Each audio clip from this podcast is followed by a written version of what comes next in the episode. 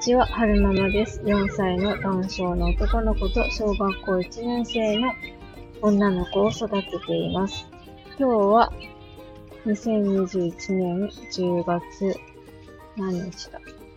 あ、時計がない。今日は10月23日土曜日の夕方撮ってます。えー、っと、今日は、はるくんは保育園に行ってもらって、お姉ちゃんは学校休みだったので、えー、っと、午前中はお姉ちゃんの洋服を買いに行って、お昼ご飯食べた後は、お姉ちゃんは粘土で遊んで、私は家事して、みたいに過ごしてたんですよね。で、今、はるくんを回収して家に向かって走ってるとこなんですけれども、ちょっと運転してて眠くなってきたので喋りながら帰ろうかなと思って、ボタンをポチッと押しました。えー、っと、何の話をしようかなって思ったんですけれども、最近のはるくについて、ちょっとお話ししようかなって思います。最近のはるくんは、ようやく、あの、指差しじゃないけど、何か欲しいとき、要求したいときに、指をさして、これって言えるようになりましたね。それまでは、うんと、欲しいものの近くまで直接私の手をグイッと持ってって、あいって言って要求してたんですけれども、最近は指をさして、これって言えるようになったので、これは言葉が出る、なんだろう、準備が整ってきたのかなと思って嬉しく思ってます。なんか、うんと、その、なんていうのかな。言葉が出るのには、いくつか段階があるらしくて、その、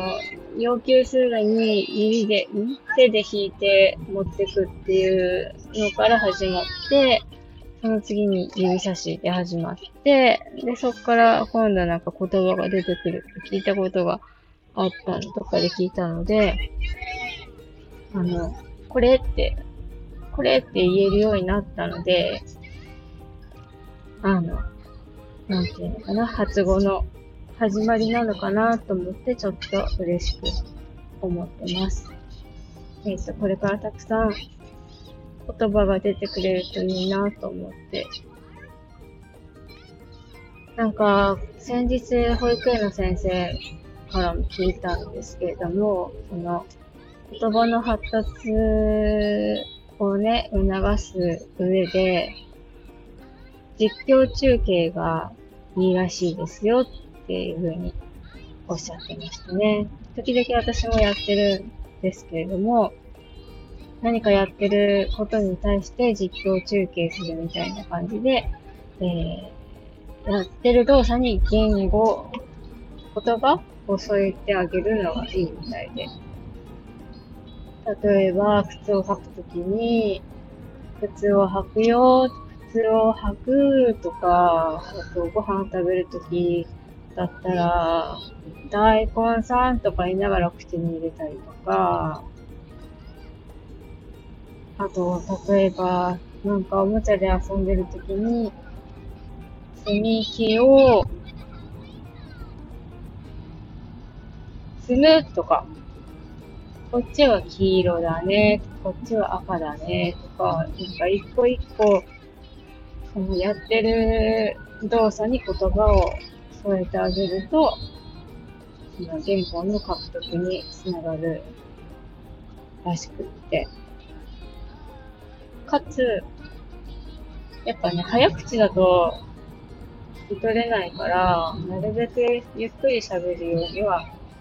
してますね。英語なんかもそうじゃないですか。早口で言われると全然聞き取れないけど、ゆっくり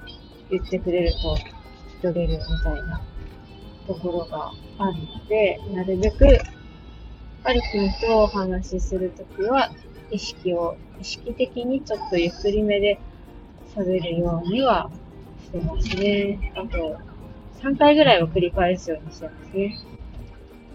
同じ言葉を。そうすれば、なんか、頭に焼き付いてくれないかなと思って。えーっと、なんか稲刈りも終わって、すっかりなんか冬支度な感じですね。そろそろ、そろそろ、そろそろ ?11 月に入ったら、庭の水の、水抜きしないといけないなって思ってますね。去年は、その、庭の水道の、あれ？水抜きでいいんですよ。水抜きをするタイミングを、あの、なんていうの？タイミングを逃してしまって、なんか気がついたらもう、凍っちゃうような時期になって、なってたので、今年は忘れないうちに、11月に入ったら、えー、庭の水道の水拭きはしようかなって思ってます。えーと、最後までお聴きくださいましてありがとうございました。それではまた。